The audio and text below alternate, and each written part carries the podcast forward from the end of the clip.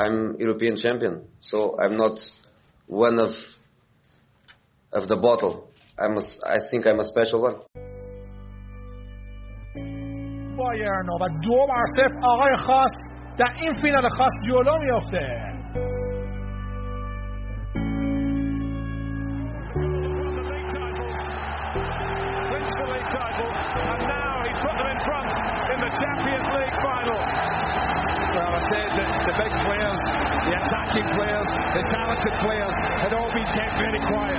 That is until the 34th minute of this football match.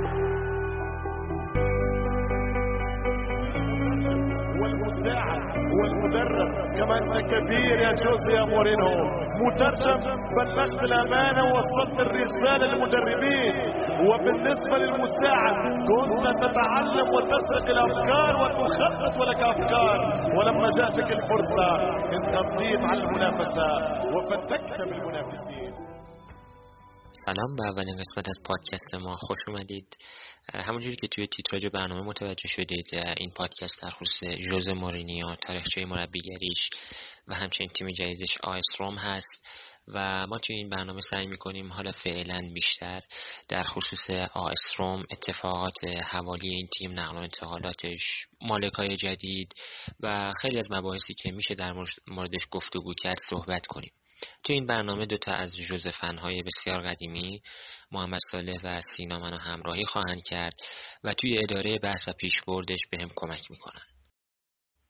فکر می‌کنم کمتر کسی انتظار داشت که مورینیو و روم به هم برسن. شاید خیلی انتظار داشتن مورینیو بیرون بشینه و منتظر یه تیم بزرگ بمونه اما اینطوری نشد و اصر روزی که از تاتنهام اخراج شد. اولین ارتباطاش رو با مالکای جدید روم گرفت و فکر می‌کنم حدود 15 روز بعد از اخراجش به تیم روم پیوست و همه ما رو متعجب کرد. اجازه بدید خیلی سریع بریم سراغ سینا و محمد ساله و من اولین سوالم ازشون بپرسم. اول که خوش آمد میگم بهشون و خیلی ازشون ممنونم که اومدن و منو کمک کردن توی پیش برده این برنامه. قطعا البته اینم بهتون بگم این پادکست فقط متعلق به جزفن ها نیست. قطعا افراد دیگه به ما اضافه میشن توی این مسیر. می‌تونن بیان نظراتشون رو بگن و ما هم استفاده می‌کنیم و قطعا استقبال می‌کنیم از این نظرات. بریم. من اولین سوالم رو از سینا بپرسم. و روم اینکه حستون نسبت به این اتفاق چی بود؟ فکر می‌کردید یه اینجور اتفاقی بیفته. سینا جان می‌خوام با شما شروع کنم. به رسم ادب سنت از همه ما بیشتره و سابقه بیشتری داری توی طرفداری از مورینیو. در این خصوص یکم بهمون توضیح بده. سلام عرض می‌کنم خدمت دوستان و شنوندگان عزیز و دوستداران آقای خاص. سینا هستم. در خصوص سوالت پارسای عزیز توی زنجیره شکار حیات وحش بعد از شیرها گرگها هستند که دومین حرم از این حرم شکار رو تشکیل میدن و در دنیای فوتبال هممون می‌دونیم که بتمن فوتبال جوزه مورینیو نیست و جوزه مورینیو جوکر فوتباله. در واقع شیر فوتبال و شاعر فوتبال جوزه مورینیو هیچ وقت نبوده. اون سعی کرده یک مثل گرگ در شکار رفتار بکنه و فقط شکار رو به دست بیاره. این که چه جوری دیگه خیلی مهم نیست. شرافتمندانه یا غیر شرافتمندانه. و اصلا لقب رومی ها هم گرگ ها هستش. حالا گرگ ها سخت ترین موجودات روی زمین هستن زمانی که گله ای می‌خوان به یک شکار حمله بکنن و الان به نظر من مورینیو و روم دوتا گرگی هستن که یک گله گرگ رو دارن رهبری می‌کنن در سری آ. یکی که 20 سال قهرمان ایتالیا نشده و دیگری حدود 5 سال یا تقریبا می‌تونم بگم 4 ساله که هیچ جامی رو کسب نکرده و از دو تا سه تیم آخرش هم مخاطره خوبی جدا نشده. حالا دو تا گرگ زخمی به همدیگه رسیدن و می‌خوان که یه اتفاق تازه رو در فوتبال ایتالیا رقم بزنن. اگر خاطرمون باشه تنها تیم ایتالیایی که فاتح سگانه شده برعکس حالا اسپانیا برعکس انگلیس که خب تیم ها معمولا برای گرفتن سگانه استثنای خاصی قائل نیستن. منچستر یونایتد سرالکس می‌گیره اونم در قرن گذشته حتی می‌تونیم بگیم. و بارسلونا رئال مادرید و هر تیمی که شما فکرشو بکنید حالا اما در ایتالیا فقط یک تیم گرفته و رهبری اون تیم رو ژوزه مورینیو به عهده داشته. جالبه که بدونید اینتر مورینیو زمانی که قهرمان یو سی شد 63 سال بود که این عنوان رو به دست نیاورده بود.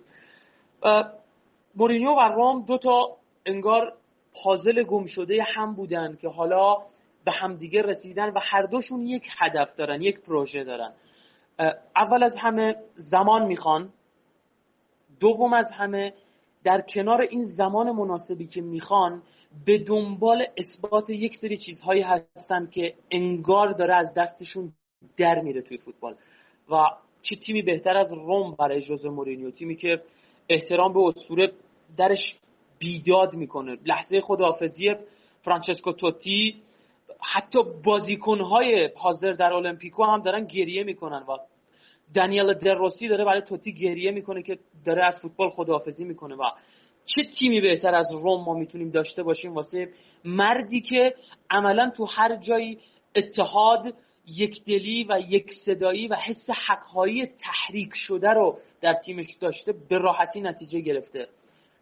من فکر کنم که این دو با تکرار این حرف که در زمان مناسب و با یک در واقع ایده درست می‌تونن راهی رو برن که هر دوشون توقف دارن. یعنی کسب جام. این ماکیاولی یک جمله ای داره که میگه هدف وسیله رو توجیه می‌کنه.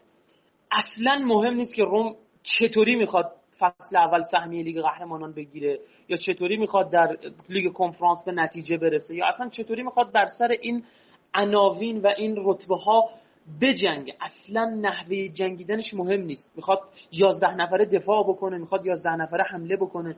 حالا در ادامه به بحث تاکتیکش هم می‌پردازیم ولی می‌خوام این مسئله رو بگم. هدف روم و مورینیو وسیله و نحوه رسیدن به این هدف رو توجیه می‌کنه برای همه دنیای فوتبال. و این نکته رو یادمون نره. هیجان تقریبا چند برابره در ایتالیا با بازگشت جوزه مورینیو. چلسی قهرمان یو میشه. اینتر جالبه. اینتر قهرمان ایتالیا میشه بعد از چند سال بعد از حدود ده سال اگر اشتباه نکنم. یا یازده سال یه همچین چیزی. و فقط یک روز تیتر اول روزنامه هاست. بلا فاصله مورینیو همه ایتالیا را در مشت خودش می‌گیره و همه روزنامه ها از بازگشت مورینیو با عناوینی مثل سزار جدید روم و و و دارن یاد می‌کنن. به نظرم سبک مورینیو هم خیلی زیاد و خیلی بیشتر به اون کاتاناچیوی ایتالیایی شبیه و تو ایتالیا فضا برای کار مورینیو به نظرم فضای قشنگتریه. من حیث المجموع می‌تونم بگم که حضور مورینیو در روم بیش از حضور مورینیو در تاتنهام می‌تونه هواداراش رو تهیج بکنه و لذت رو به فوتبال قطعا برمیگردونه. پایتخت ایتالیا سرزمین چکمه‌ای با کلی خاطره ماندگار و ایتالیایی که هر وقت یادمون نمیره. ایتالیا هر وقت توی فصل باشگاهیش به مشکلاتی برخورده در تیم‌های ملیش فوق‌العاده عمل کرده و جام‌های بی‌نظیری رو تونستن فتح بکنن. از اون کالچوپولی که قبل جام جهانی 2006 بود تا چند سال اخیر که معمولا تیم‌های ایتالیایی تو اروپا حرف زیادی بر حتی قهرمان قهرمان ایتالیا فصل گذشته تو دور گروهی چهارم شد در یو و. یکم شاید با حضور آدمی مثل مورینیو ذهنیت فوتبال ایتالیا تغییر بکنه. همونطوری که اینتریا این فصل به دنبال یو دارن میرن به نظر من روم و مورینیو اهداف اولیه رو دنبال خواهند کرد و در پسای اون در یکی دو سال آینده بیشتر جلو می‌برن امورات و اهدافشون رو. در مجموع من بسیار برای من برای شخص من لذت بخشه که جوز مورینیو پس از تقریبا 11 سال به ایتالیا برگشته و به کجا به تیمی مثل روم که بسیار تیم ریشهدار قدیمی با اصالت و با مالکان جدید تیم نسبتا خوشخرجی هم هست. خیلی ممنون سینا جان. استفاده کردیم از صحبتات جدای از اون واکنش های احساسی که خیلی از هواداره ما مورینیو داشتیم روز انتخاب مورینیو و فکر می‌کردیم که شاید باید بیشتر صبر می‌کرد شاید چه می‌دونم شاید باید می‌رفت رئال شاید باید می‌رفت یوونتوس. ولی فکر می‌کنم سینا هم با هم موافق باشه با صحبتی که الان کرد. انگار که توی یه بازه زمانی درستی روم و مورینیو به هم رسیدن وقتی بهش فکر می‌کنیم دو تا اسم بزرگ که می‌خوان دوباره خودشون رو بسازن و دوباره به سطح اول برگردن. محمد ساده جان شما هم در این مورد واسمون بگو.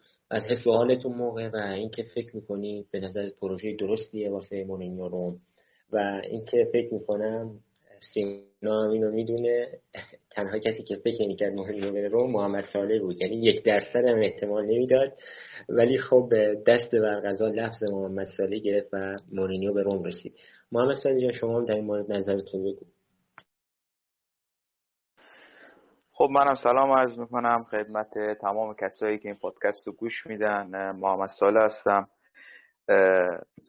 به نظر من خب من اولین باری که مورینیو رو دنبال کردم و عاشق مورینیو شدم زمانی بود که رفت اینتر.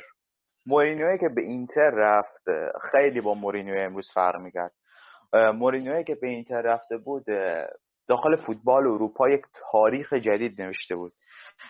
قهرمان اروپا شده بود با چلسی تمام ها رو برده بود و یه آدم خاص وارد اینتر شد. همه یک برنده سریالی. تو تمام رسانه ها مورینو یک برنده سریالی بود و یک آدم بسیار بزرگ که میاد وارد باشگاه میشه. همه مطمئن بودن باز هم مثل چلسی و گفتم مورینیو تو اینتر هم می‌تونه موفق باشه. اما مورینیوی که امروز وارد روم شده هر چقدر هم بخوایم بگیم این آدم بزرگه و تو هنوز هم همون مورینیو سالهای قبله اما یک تفاوت بزرگ باش داره. مورینیو دیگه یک برنده سریالی تو فوتبال اروپا شناخته نمیشه داخل چهار پنج سال اخیر. مورینیو دیگه جز ستا مربی برتر اروپا شاید نباشه. اون هم حالا به دلایل مختلفی که اتفاق افتاده. ولی یک ذهنیت فوقلاده که مورینیو همه جا با خودش می‌بره اون ذهنیتیه که به قول معروف ما بهش ذهنیت برنده ذهنیت جنگجو. هر جا میره همه ازش انتظار قهرمانی دارن همه ازش انتظار موفقیت دارن. حتی اگه وارد رومی بشه که 20 سال قهرمان ایتالیا نشده سالهای سالی جامی رو ندیده. و به نظر من یک برهه زمانی بود که هم روم و هم مورینیو به هم دیگه احتیاج داشتن. یعنی دو تا نیمه گم شده که به هر حال همدیگه رو پیدا کردن. مورینیوی که چهار سال پنج ساله به هیچ جامی نرسیده و رومی که خب سالهاست قهرمان نشده. این دوتا به نظر من می‌تونه یک زوج خوبی باشه و موفقیت رو برمقام بیاره اما به شرط اینکه وقت داده بشه. و کسایی که مورینیو رو انتخاب کردن اون قول هایی که به مورینیو دادن رو اجرایی کنن. و دیدیم تو تاتنهام شخصی مثل دنیل لوی که چه بلایی سر مورینیو آورد. یعنی قرار بود مورینیو اونجا رئیس باشه. مربی بودن با رئیس بودن فرق می‌کنه. مورینیو تو تاتنهام نذاشتن رئیس باشه. مورینیو وقتی رو اسم دله علی خط زد لیوی نفروختش. مورینیو وقتی رو اسم هری وینکس خط زد دنیل لیوی باش موافقت نکرد و اون ساز مخالف از وسط فصل زده شد و باعث شد تو نیم فصل دوم تاتنهام نتیجه نگیره علاوه بر اون بحث های دیگه ای که وجود داره از لحاظ فنی.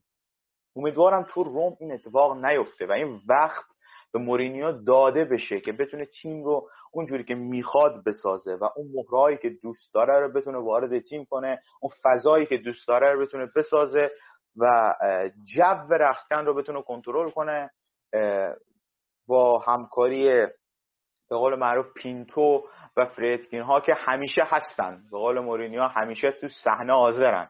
و اگر هم حضور فیزیکی نداشته باشن همش تلفنشون در دسترسه. خب این خیلی مهمه که رابطه مربی با مالکان یک باشگاه خیلی خوب باشه و اینقدر نزدیک باشه.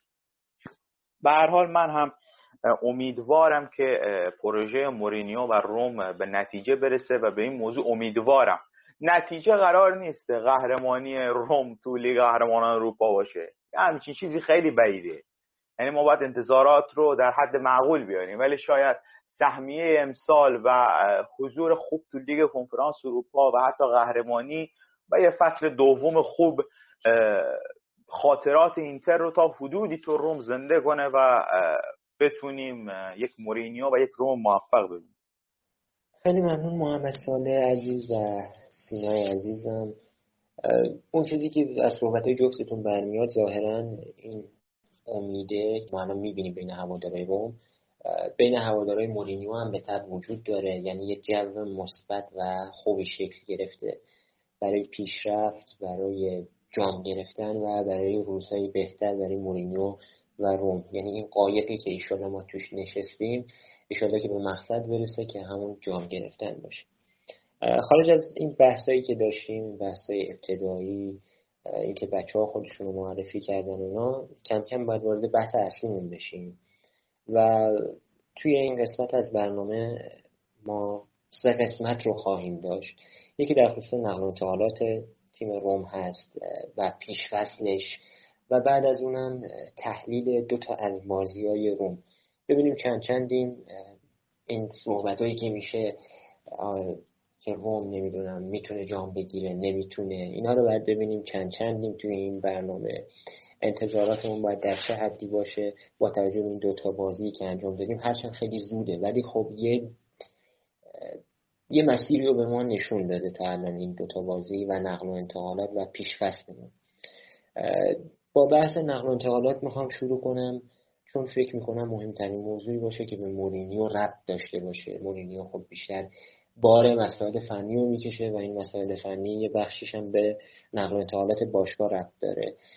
سینا جان توی این بخش من می‌خوام یه سوالی از شما بپرسم. سیاست کلی روم رو شما به عنوان یه طرفدار مورینیو و خارج از اون خارج از این که اصلا طرفدار مورینیو باشید بخوام یکم عادلانه تر نگاه کنیم.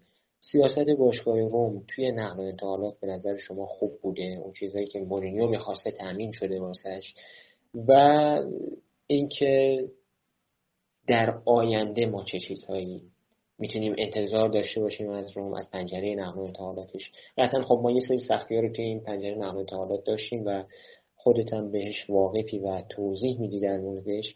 ولی خب هم در خصوص آینده روم توی پنجره نقل و انتقالات و هم سیاست کاریشون توی این پنجره نقل و انتقالات بهمون توضیح بده. آیا امیدوار کننده بوده؟ میشه امید داشت به این مدیریت و این سبک کاری یا نه؟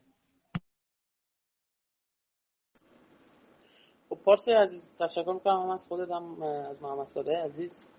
من یه وام بگیرم از حرفای محمد صالح که دیروز با هم حرف می‌زدیم. به منم اینو اتفاقا گفت و داشتیم بحث می‌کردیم. به نظر نکته فوق العاده ایه ترکیبی می‌تونه رقابت بکنه. بگذارید با این صحبت در واقع شروع بکنم این ادامه حرفام رو. تیم های مورینیو عموما تیم های فقط مورینیو نه مثلا مربی مثل سیمونه مثل مورینیو مثل الگری مثل کنته که مربیایی هستن. شما می‌بینید این مربی ها رو که یک مربی های واکنشگرا هستن. یعنی میشینن می‌بینن شما چیکار می‌کنید. ضد تاکتیک با شما عمل می‌کنن. یعنی اصول کار این مربی ها reaction نشون دادن به تاکتیک های حریفه. برخلاف آدم های مثل رینوس میشلز مثل پپ گواردیولا مثل یوهان کرایوف مثل الکس فرگوسن اینها عموما یک تاکتیک خاص و منظم برای خودشون دارن و همین رو پیش می‌برن و سوار بر بازی و به قول معروف یادمون هم نره که همواره به بهترین ستاره های دنیا فوتبال رو هم دارن. تیم های مورینیو عموما به لحاظ ذهنی و بدنی از زمستان به بعد تا آخر فصل پله به پله به شکل پلکانی بدن ذهن و انگیزه افت می‌کنه. به خاطر همین مسئله در واقع واکنشگرایی که تیم داره. چون عموما بالاخره آدمیزاد هستیم همه ما و ربات نیستیم آهن نیستیم. یه جایی بدن کم میاره ذهن کم میاره انگیزه کمتر میشه. حتی شما بخواید پلیستیشن هم بازی بکنید گاهی اوقات می‌بینید فصل دوم یا سومی که در یک تیم هستید با اینکه تیم مورد علاقتون هم باشه اما خب به یک در واقع ملول بودن دیگه می‌رسه و نزدیک میشه. تیم های مورینیو به این شکل معمولا میشن حالا دیگه تا فصل بعدش که ریکاوری بشن. اما ترکیبی می‌تونه موفق باشه و رقابت بکنه و همواره در طول فصل این فشار و این افت بدنی و ذهنی رو تحمل بکنه و در واقع براش مهم نباشه که فلان بازیکن امروز نیست. خب دیگه کاسه چه کنم چه کنم نباید دست بگیریم دیگه. این اتفاقی که در تیم های بزرگ میفته. رئال مادرید الان مودریچ و کروس رو همزمان نداره. تو بازی با لوانته نداشت. و دیدیم بلافاصله جایگزین والورده و ایسکو میان جایگزین میشن و چقدر جایگزینای بزرگ و با نام و خوبی. ولی در روم شما کریستانته و ورتو رو از دست بدید باید چیکار بکنید؟ کیو می‌خواد جایگزینش بکنید؟ هیچ جوابی نداریم ما. خب داریم چرا بازیکن بوه هست یاوارا هست داربوه هست؟ ولی اینها کدوم بار تونستن کیفیت شبیه به حتی شبیه به مثلا ورتو یا مثلا کریستانته رو داشته باشن. یه نکته خیلی جالبم که می‌تونم بگم براتون اینه که مورینیو هر تیمی که رفته حداقل یک هافبک جدید جذب کرده. در چلسی که دوره اول مایکل اسین در اینتر تیاگو موتا و سولی علی مونتاری و حالا من تک و توک نام میگم همه رو نمیگم. در چلسی دوره دوم نمانیا ماتیچ و سس فابرگاس که عظمت به نظر من خریدهای مورینیو سس فابرگاس و ماتیچ در کنار هم بودن.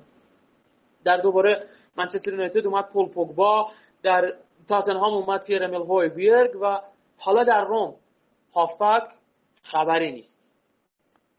یک سنت همیشه که اصلا مورینیو باید هافبکی داشته باشه که سبک اونو بازی بکنه. هر هافبکی به نظر من نمی‌تونه سبک ژوزه مورینیو رو بازی بکنه. الان جردن ورتو تو بازی با فیورنتینا یه کوچولو ها نمی‌خوام قیاس بکنم. چون اصلا قابل قیاس نیستن. مثلا شما بخواید زانیولو رو با توتی مقایسه بکنید خیلی به حد بی معنی میشه.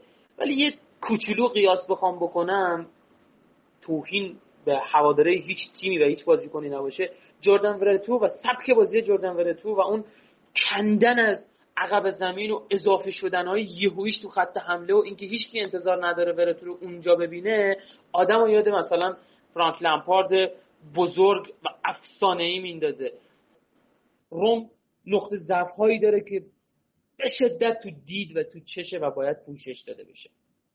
ولی اینو بگم شما اگر می‌خواید یه بازیکن خوب رو با یک بازیکن متوسط مثلا جایگزین کنید اصلا خرید نکنید بهتره.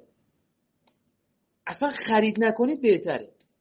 شما باید بازیکنی بگیرید که کیفیتش از داشته های خودتون بالاتر باشه حداقل. حداقل این باشه. چلسی رو می‌بینید تیمو ورنر رو داره میره روملو لوکاکو رو اضافه می‌کنه ضعفش رو پوشش بده. و چقدر کار قشنگی ما کردیم که الدور شمارودوف و تامی آبراهام رو خریدیم و ژکو رو از دست دادیم. به نظر من جایگزین کردن ژکو با این دوتا بازیکن یه شاهکار بود از سوی تییاگو پینتو و ژوزه مورینیو و فردکین ها هر کسی که دستن در کار این عمل بوده. اما خب روم می‌تونم از ده اگر بخوام نمره بدم به روم نمره هفت تا هفت و نیم بدم توی نقل و انتقالات. یکی این که دفاع راست خیلی ایراد داره. ما الان توی سمت راست روم چیزی با عنوان اتوبان کارستروپ داریم. یعنی عملا این آدم هیچی نیست تو دفاع. یعنی هر آدمی که توی این دوتا بازی رسیده به کارستروپ دریبلش زده بهش لایی زده اصلا پشتش انداخته رفته. یعنی عملا این آدم انگار داره پست وینگر بازی می‌کنه. انگار نه انگار که یک مدافعه در واقع و در اصل کلمه. به نظر من اگر اسپیناتزولا بخواد برگرده و بره به سمت راست که عقیده من این هستش که این اتفاق میفته و اسپیناتزولا برگرده میره به سمت راست اگر این اتفاق بیفته که خب ما دفاع راست نمی‌خوایم. کارستروپ همون رو نیمکت باشه برای ما کافیه. ولی روم قطعا هافک می‌خواد. نه فقط هافک دفاعی ها. من فکر کنم که در آینده در زمستان یا در تابستان آینده بتونیم هافک های بهتر از دنیز زکریا پیدا بکنیم. اولا من دوست داشتم که ژاکا بیاد اما خب سبک بازی ژاکا کاملا شبیه به کریستانته است و شاید کریستانته به لحاظ قد و قامتی هم بازیکن بهتری باشه. اما خب ژاکا بازیکن با تجربه تری بود. ولی خب با این سبکی که از کریستانته ما دیدیم تو این دوتا بازی عملا کار بیهوده ای بود خرید گرانیت ژاکا و چقدر خوب که خریداری نشد و ما جای خالی داریم واسه خرید یه هافک. ولی من فکر کنم که دنیز زکریا رو تیم روم نخره بهتره و بذارت موکول بکنه به زمستان و ای کاش ای کاش می‌شد بازیکن مثل مارسل سابتزر بیاد به روم که چه ستاره بینقصیه هم تو امر پرس هم توی امر دوندگی هم تو امر بازی سازی و زدن ضربات آزاد. فوق العاده است این آدم ولی خب من حیث المجموع من هفت تا نیم رو به نقل و انتقالات روم میدم و فکر می‌کنم که اگر جوزه مورینیو موفق بشه سهمیه لیگ قهرمانان اروپا بگیره و بتونه حفظ بکنه این روند مثبت تیمش رو در فصل آینده پولهای بیشتری خرج خواهد شد برای روم و تیم می‌تونه ضعفاشو پوشش بده. هم در بحث وینگر که به نظر من میخیتاریان و زانیولو از بازی خارج بشن ما دیگه هیچ کسی رو واقعا نمی‌تونیم در حد اونها داشته باشیم. کارلوس پرز و الشرافی واقعا در حد این دوتا بازیکن نیستن. و ما باید حتما وینگر بگیریم. حتما باید هافک بگیریم. یعنی هم پست هشت می‌تونیم بگیم باید بگیریم هم پست 6 باید بگیریم. از شر بازیکنای مثل دیاوارا.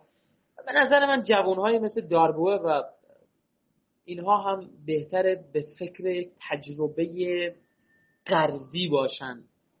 به نظر من فعلا زمان اون زمانی نیست که ما بخوایم خیلی روی آدم های مثل داربو دیاوارا و بووه و زالفسکی و اینها حساب ویژه‌ای بخوایم باز بکنیم و هر بازی ازشون به هر قیمتی بخوایم استفاده بکنیم زیاد زمان مناسبی نیست حالا. و فصل آینده هم می‌تونیم با کریس اسمالینگ خداحافظی بکنیم و شاید یک دفاعی که بتونه رهبر خط دفاع و رهبر عقب زمین باشه در تیم داشته باشیم. ما این option و این ویژگی رو واقعا کم داریم در روم و در عقب زمین با اینکه مانچینی خیلی خصلتای با تعصب و اون غیرت به روم و به پیرهن و به بازیش داره.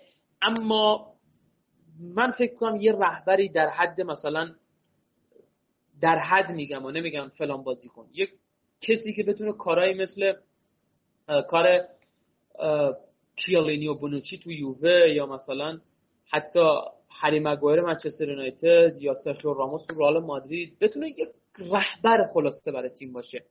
من فکر کنم یه مدافع میانی دو تا هافک پست 6 و پست 8 و یه وینگر می‌تونه توی زمستون و تابستون به روم اضافه بشه و روم رو تقریبا یک تیم خطرناک و یک تیم واقعا مدعی جلوه بده. چون الان تو خط حمله که نگاه بکنیم و بازیکن خوبی داریم.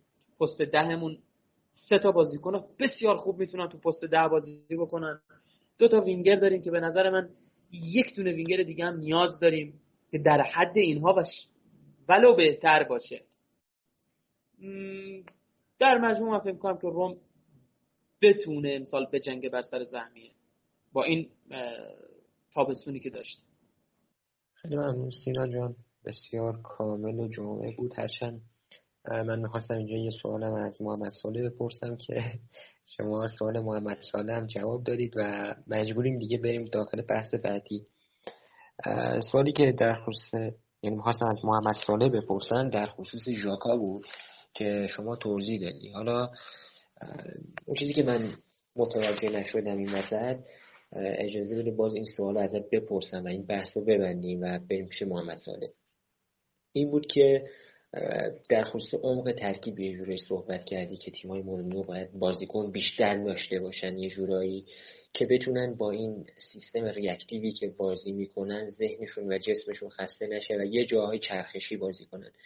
به نظرت بهتر نبود ما ژاکا رو داشته باشیم یا همین الان زکریا رو داشته باشیم حداقل برای این فصل که به جای کریستانته بازی کنن؟ حالا من نمی‌دونم دقیقا چه ویژگیهایی دارن این بازی کنن اونجوری که خودت گفتی ظاهرا این دو تا بازیکن ویژگی یکسانی دارن. اونجوری که نمیشه ما رو بوه و دیاوارا و داربای حساب کنیم به نظرت اگه ژاکا میومد بهتر نمی‌شد و باز نمی‌شد اون ترکیبمون عمق بگیره و حتی ما می‌تونیم شاید برای کوپا ایتالیا یا برای لیگ کنفرانس با خیال راحت تری بجنگیم و بریم اونجا مدعی باشیم. این اگه بهم جواب بدی که بعدش بریم پیش محمد ساله و سوالامو از محمد ساله بپرسم سینا جان. پارسای عزیز نکته خوبی بود این نکته که اشاره کردی ولی می‌خوام یه جواب ساده و راحتی بهت بدم. ببین مثل این میمونه شما نمانیا ماتیچو داری ولی میری دنبال یه هافکی که در حد نمانیا ماتیچه و ادعا... مثلا دکلان رایس رو می‌خوای بخری. ادعای ترکیب ثابت داره دیگه. دکلان که نمی‌خری بذاریش رو نیمکت. میخریش؟ نه دیگه. ولی شما از دو تا هافک فقط می‌تونید استفاده بکنید که یکیش خاصیت تهاجمی تر داره و یکیش خاصیت تدافعی داره. گرانیت جاکا و کریستانته توی یک پست عموما هر دوشون داریم می‌بینیم که یک خاصیت داره این خاصیت دفاعی. با بازی دادن این دوتا کنار هم داره تو باید حذف می‌شد. و اگر شما ژاکا رو بازی بدید کریستانته می‌رفت رو کرد که کریستانته به نظر من الان که داره بازی می‌کنه. هم جوانتر از ژاکا هم هزینه ما قرار نبود برای بازیکنی انجام بدیم اگر از کریستانته استفاده می‌کردیم که داریم می‌کنیم. و همین که کریستانته به لحاظ فیزیکی یا به لحاظ قد و قواره بازیکنی که می‌تونه رو هوا خیلی بیشتر به روم کمک بکنه. و قهرمان اروپا است کریستانته. و ژاکا در آرسنال فقط داره واسه سرگرمی بازی می‌کنه. هیچی نبرده توی آرسنال. یه جام حذفی تکراری جام خیریه تکراری که تقریبا هر مربی داره میاد تو آرسنال این جاما رو می‌گیره. اونم چون کسی زیاد بهش اهمیتی نمیده. مثلا کامیونیتی شیلد خودتون می‌دونید. این فصل سیتی بیشتر بازیکن دومش استفاده کرده. جام حذفی که معمولا همه می‌دونید تو کل دنیا تو کل لیگای اروپایی. معمولا تیم‌های بزرگ از ترکیب دومشون استفاده می‌کنن برای جام حذفی. با اینکه حالا فریکا که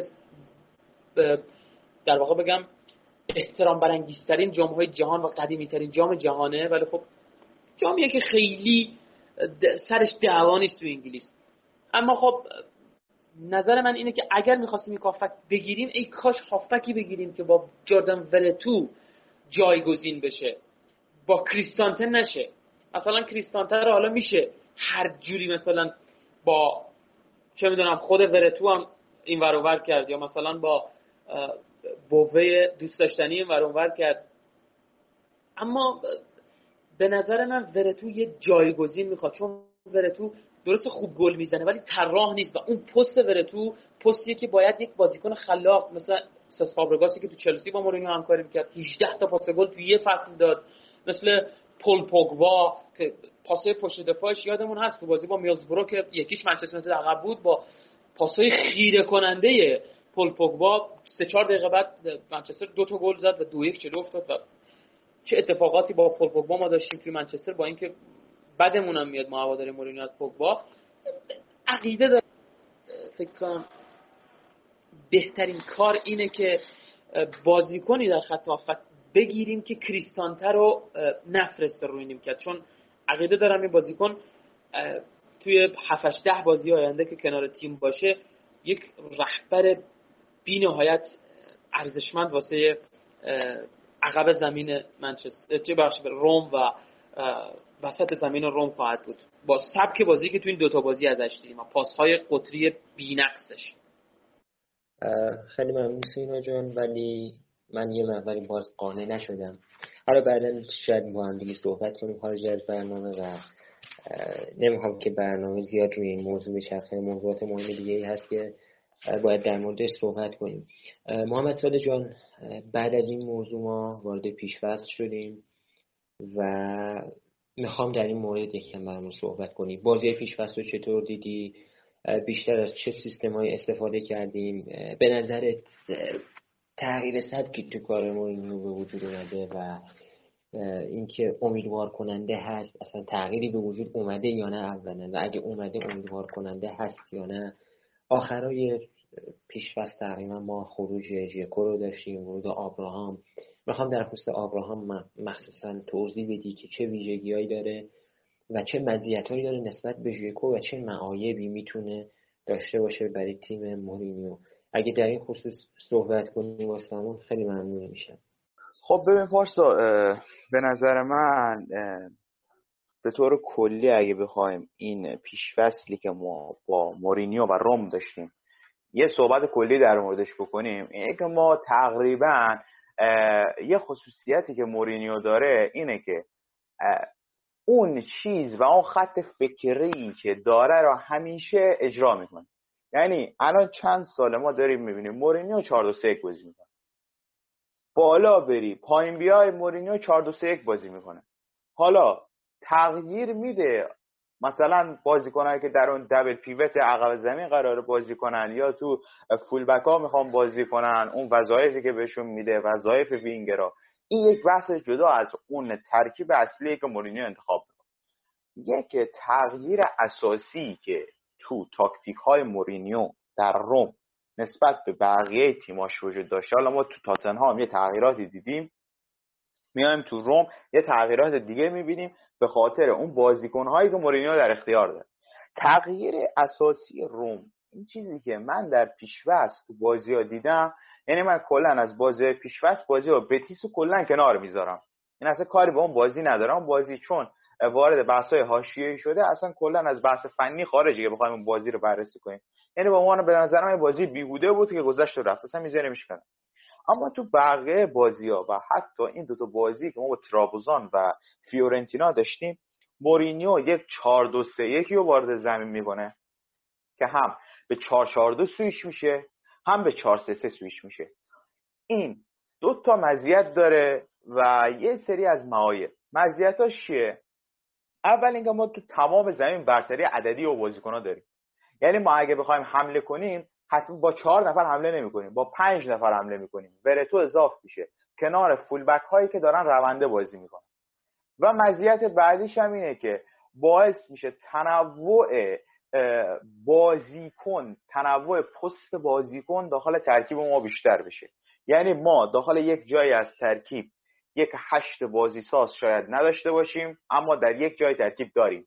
ما در یک جای زمین امکان داره یک رژیستا نداشته باشیم اما در یک بره زمانی از بازی امکان داره یک رژیستا داشته باشیم.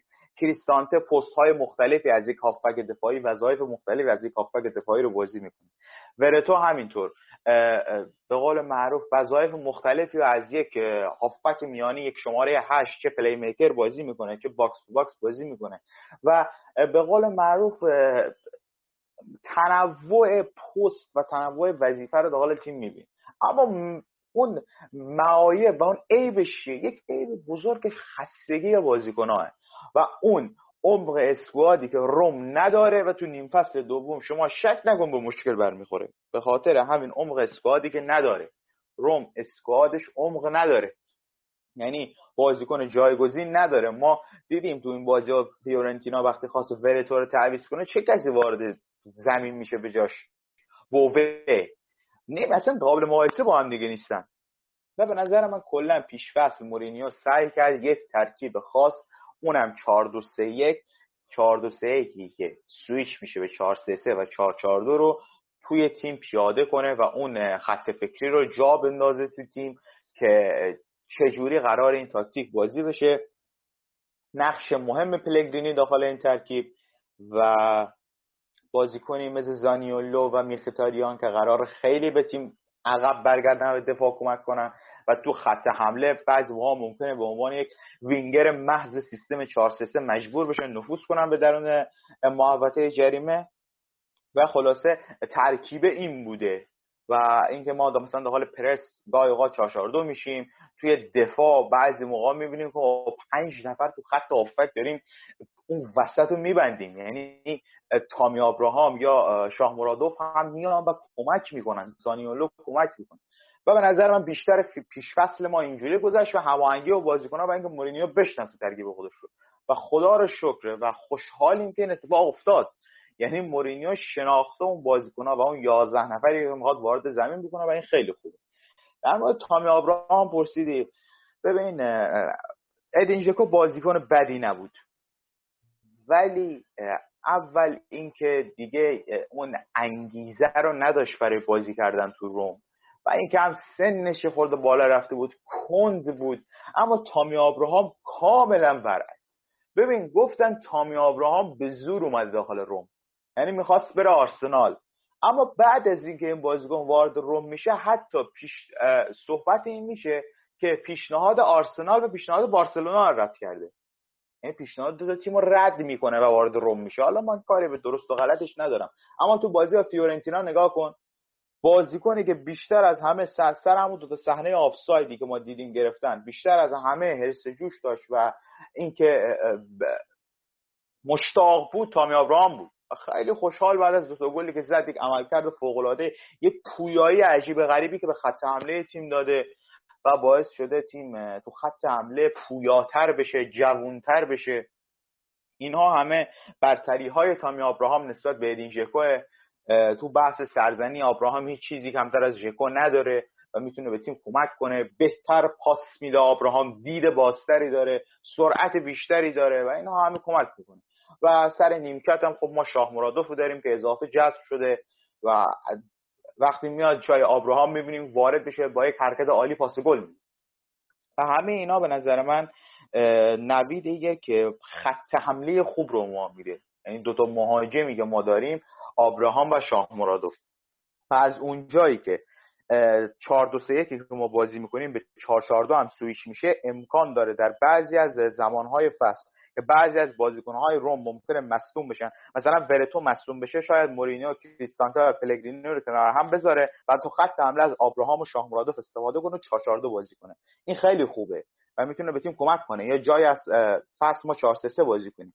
این اتفاقی که داره میفته ما سه تا ترکیب رو داخل یک بازی داریم انجام میدیم به نظر من خیلی خوبه و پیش فصله هم به همین منظور بود و این خطی که داره ادامه پیدا می‌کنه به نظر من درسته و داره به مقصد خودش می‌رسه. مورینیو 11 تای اصلی خودش رو تو پیش فصل این دوتا بازی پیدا کرد.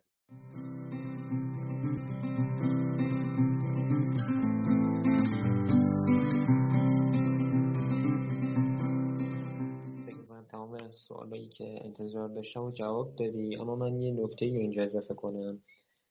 توی پیشفصل و کل مجموعه تیم روم یه اتفاق مثبتی که افتاد اضافه شدن یه سری دستیارا هم به مورینیو بود که فکر می‌کنم مورینیو این رو خودش درک کرده بود که به افراد بیشتری احتیاج داره. حالا یه شاعره که به وجود اومده در دوره تاتنهام مورینیو این بود که ظاهرا تعداد دستیوارهای محدودی بهش اجازه دادن که ببره. ولی خب توی روم می‌بینیم فرق داره. چند تا مربی بدنساز با خودش برده از اون ور آنالیزا رو اضافه کرده که البته در خصوص همه اینا ما توی کانال صحبت کردیم و دستیارهای جدیدش رو معرفی کردیم. ولی فکر می‌کنم در کنار همه این صحبت هایی که شد یکی از اتفاقات مثبتی که برای مورینیو افتاد اضافه شدن این دستیارهای جدید بود که ظاهرا خود مورینیو هم خیلی مشتاق هست به این مسئله و تا یه حدودی مثلا الان ما می‌بینیم ضعفای بدنی که بازیکن روم داشتن یهو چهار پنج تاشون مصدوم بشن توی یه بازی اینجور چیزا فکر می‌کنم نخواهیم داشت و اینم از نکات مثبت پیش فصلمون بود. اجازه بدید کم کم بریم وارد بازی لیگ کنفرانس بشیم با ترابزون اسپورت. اولین بازی رسمیمون و اینجا دوباره می‌خوام برگردم به سینا و دو تا سوال مهم ازش بپرسم.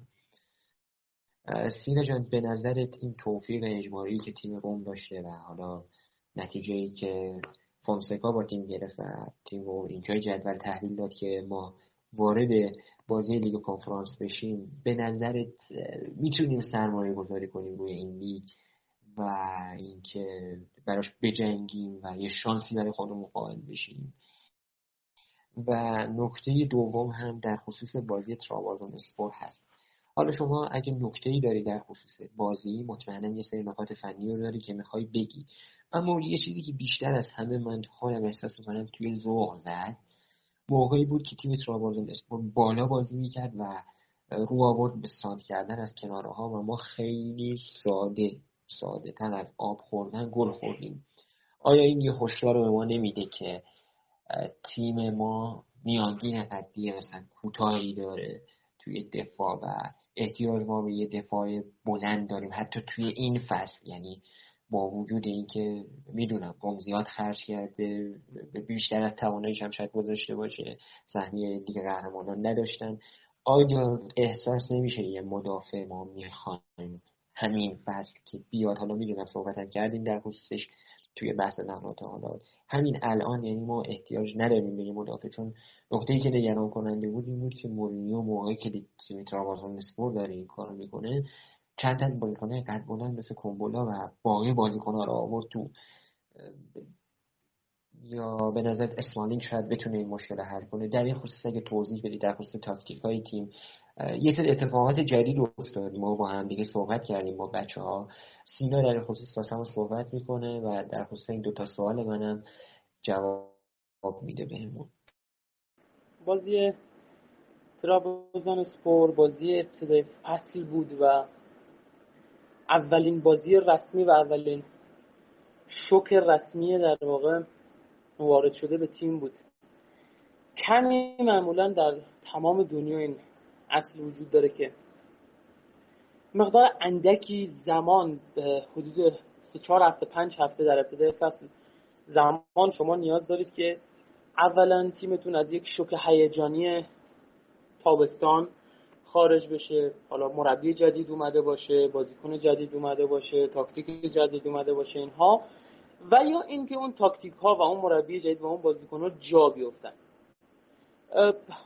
بازی ترابوزان اسپور با تمام ضعف هایی که داشتیم به نظرم بازی خوب و محک بسیار خوبی بود. به این لحاظ که تیم ترکیه ای خیلی تیم چغه رو به قول آقای عامل بد بدنی بود توی خونه خودش. کلا بازی با ترکا توی خاک ترکیه خیلی سخته. توی هم پیشوست هم این دوتا بازی روم که می‌خواد پرس بکنه چون سیستم که 4 2 3 1 درش اصلا هیچ بحثی ما نداریم. 4 2 3 1 البته سویچ شدنش رو همه می‌دونیم ولی خب 4 2 3 1 بیس اصلی از ترکیب تیم تو بازی با ترابزون اسپور ما با سیستم 4 2 4 داشتیم پرس می‌کردیم. یعنی با هنریک میخیتاریان و پلگرینی مایل به چپ و در واقع شمارودوف و زانیولو مایل به راست. اتفاقی که در کل پیشفصل داشتیم و در بازی با فیورنتینا هم داشتیم و در بازی لیگ کنفرانسمون هم داشتیم و فردا شب هم خواهیم داشت. چون ما کل پیشفصل رو با همین سبک تمرین کردیم. اصولا شما خلعهایی رو در این پرس در تیم روم پیدا می‌کنید. قطعا پیدا می‌کنید و واضح و روشن هم بودن. حتی منی که بیننده پشت تلویزیون هستم به راحتی می‌تونم تشخیص بدم این اشتباهاتی که در پرس روم وجود داره.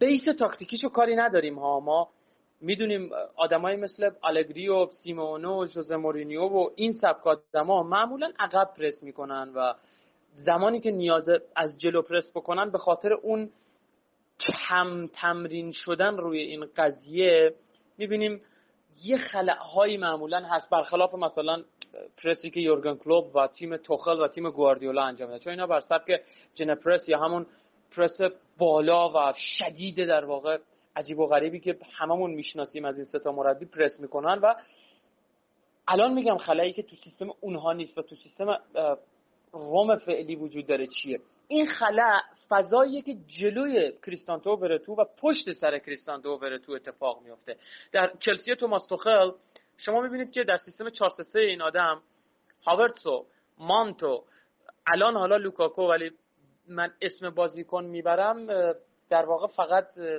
من باب اسم میگم ولی هر بازیکن دیگه هم که در اون پست باشه این اتفاق رو باید تکرار بکنه ناخداگاه سه بازیکن جلوی توخل میرن که پرس رو از جلو انجام بدن. زمانی که این سه بازیکن اضافه میشن بلا فاصله فشردگی در قالب تیم شکل می‌گیره. یعنی کل خطوط تیم یه line میاد بالا.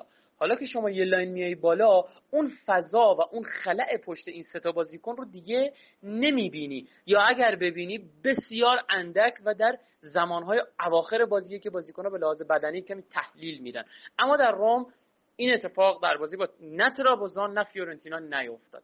یعنی تیم اصل فشردگی تو پرس از بالای زمین رو رعایت نمی‌کنه. هرچند روم خود تو بازی با فیورنتینا و تو بازی با ترابوزان هم همون یکم مایل به مورینیو پرس کردن رو نشون داد. یعنی یه گوشه و سبک کاملی از جوزه مورینیو بود. اما خب این رو شک درش ندارم.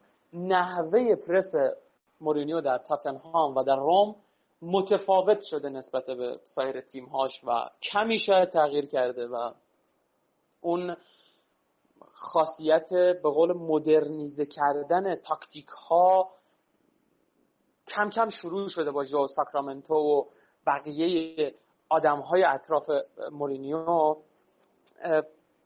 اما این نکته بسیار نکته مهمی هستش.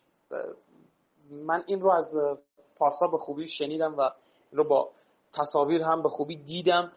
ما انقدر اشتباه pressing داریم که جوزه مورینیو مجبور میشه تو بازی با فیورنتینا سه بار قضیه رو اصلاح بکنه.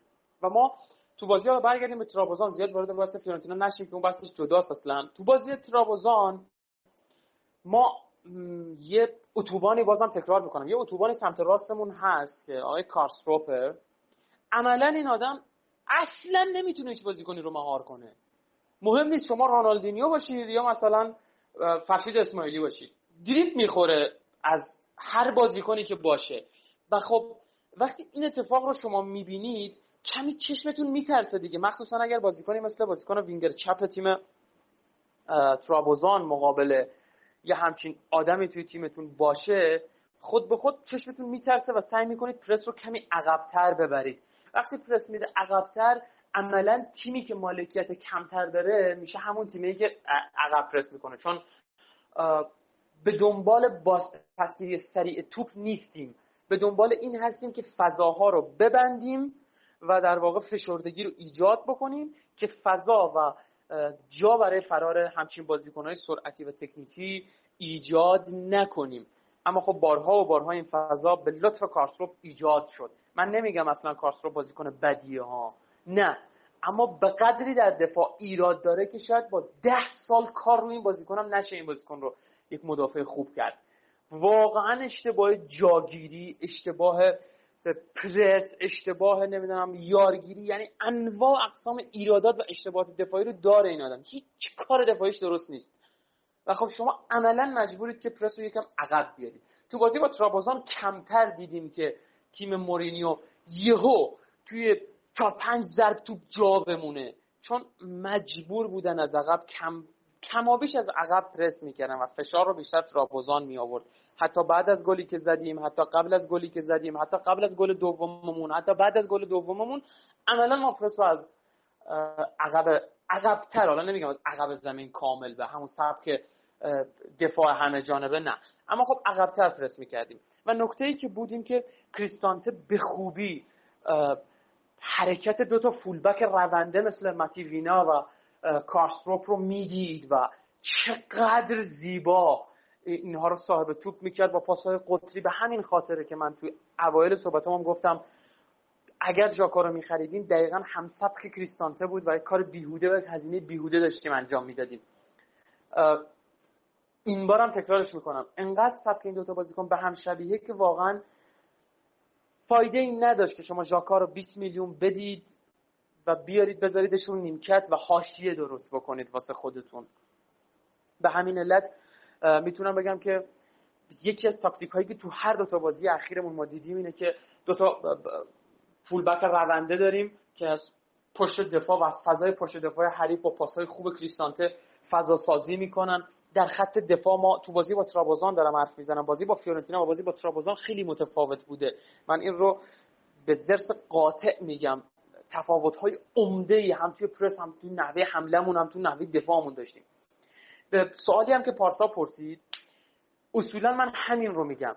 اگر شما یک رهبر در خط دفاع داشته باشید تو لحظات حساس کم نمیارید. پورتو ریکاردو کاروالیو. چلسی جان تری. و دوباره ریکاردو کاروالیو. اینتر لوسیو و ساموئل و ماتراتسی و ایکس و ایگرک در رئال مادرید راموس و واران پپه. در چلسی دوباره جان تری و گری کیهیل. در منچستر یونایتد خب رهبر دفاعی نداشتید چه بلایی سرش اومد. با این که یادمون نره مورینیو با اسمالینگ و فیل جونز دستکش طلای لیگ جزیره رو برده اینو این نکته رو باید می‌گفتم اینجا من که بی ربط بوده. ولی می‌خوام به این برسم. هر جایی که رهبر تو خط دفاعی مورینیو بوده اونها لحظات حساس. اصلا چرا میگن مورینیو آقای یک هیچه؟ یعنی محال شما. قبل از در واقع تاتنهامش همه تیم هایی که جلوی مورینیو قرار می گرفتن فقط نمی‌خواستن از این آدم گل اول رو بخورن. چون می‌دونستن اگه گل اول رو بخورن دیگه واقعا گاو نر می‌خواد و مرد کهن این بازی رو بخوان در بیارن و ببرن. اتفاقی که من در منچستر یونایتد یادم نمیاد افتاده باشه. حالا شاید من ذهنم یه ذره یاری نمی‌کنه که بتونم به این برسم اما یادم نمیاد اتفاق افتاده باشه مورینیو یکی چستی جلو افتاده باشه و بعدش بازی رو باخته باشه. من یادم نمیاد دقیقتا حالا مساوی شده ولی باخت نه. به همین علت می‌خوام بگم که چرا گفتم ما یه رهبر توی دفاع می‌خوایم با اینکه مانچینی هم داریم؟ به همین علته. لحظه ای که شما نیاز داشتیم توی این دوتا بازی اگر نگاه بکنید ما هر دوتا بازی هر دوتا بازی روی سانت گل خوردیم. سانتری که خارج از ضربات آزاد بوده یعنی در جریان بازی بوده. توی تاتنهام یادمون نمیره ما چه گلهایی روی ارسال ها میخوردیم.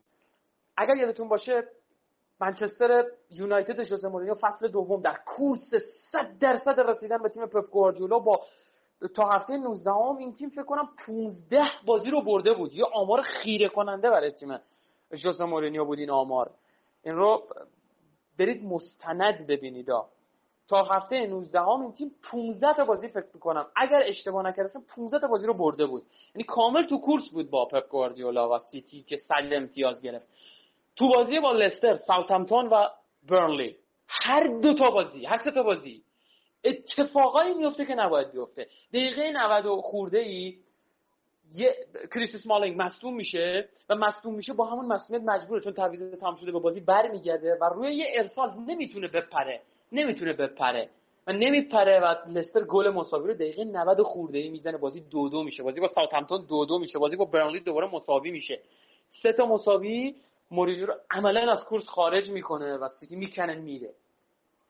ولی در چلسیش در رئالش در اینترش در دوباره چلسیش و پورتوش این اتفاقا نمیفته چون اونجا رهبری در خط دفاع داره که بلد کجا جاگیری بکنه بلد تو لحظه حساس چطوری به کمک تیمش بیاد.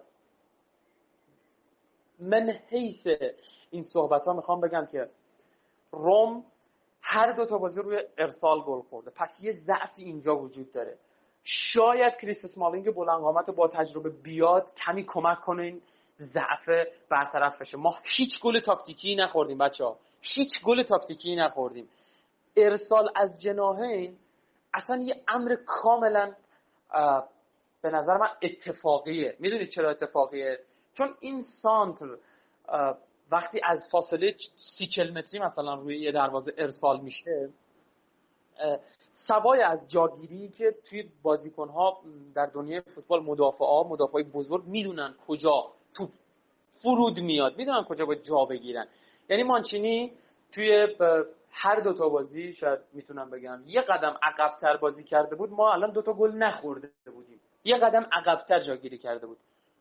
به این دلیل من دارم میگم.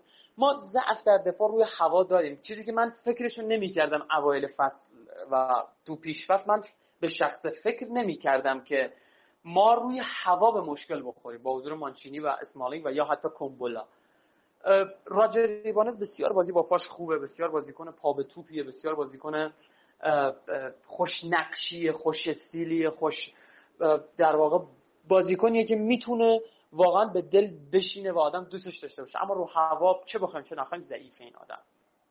به خاطر هم قدش و هم به خاطر نحوه پرشاش و هم به خاطر نحوه جاگیریش. و ایراد داره به نظر من. و من به شخص خودم بهترین زوج برای مانچینی رو فعلا ایبانز می‌دونم. به خاطر اون پرسی که حریف ها در ایتالیا دارن انجام میدن حضور کریس مالینگ خیلی کشنده می‌تونه باشه. یا حتی کومبولا چون هر دوشون پا به توپشون بسیار سطح کیفیش پایین تر از مانچینی و ایوانزه. من فکر می‌کنم که تو بازی با ترابوزان اسپور ضعف خط دفاعیمون روی هوا به چشم خورد. اما توی امر تاکتیکی نه. ولی تو بازی با فیورنتینا که حالا بعدا در موردش بحث می‌کنیم برعکس بازی با ترابوزانسپور هم اتفاق افتاد یعنی بعضی جاها ما ضعف تاکتیکی توی کار دفاعی بازیکنامون هم حس می‌کردیم. نه از سوی مورینیو نه از سوی کادر فنی. این که بازیکن نمی‌تونست درست تاکتیک های مورینیو رو اجرا بکنه. حالا تو بازی با فیورنتینا بیشتر من صحبت می‌کنم. فکر کنم تا اینجا کامل و جامع توضیح داده باشم. حالا اگر سوال دیگه ای بود من می‌تونم بهش پاسخ بدم.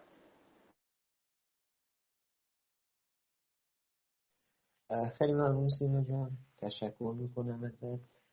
خب چون بیشتر اون بحث فنی مهم بود یکی از سوالای من به چش نیمد و جواب ندادی. حالا اونو آخر من دوباره از هم شما هم محمد ساله می‌پرسم که ببینم نظرتون چیه.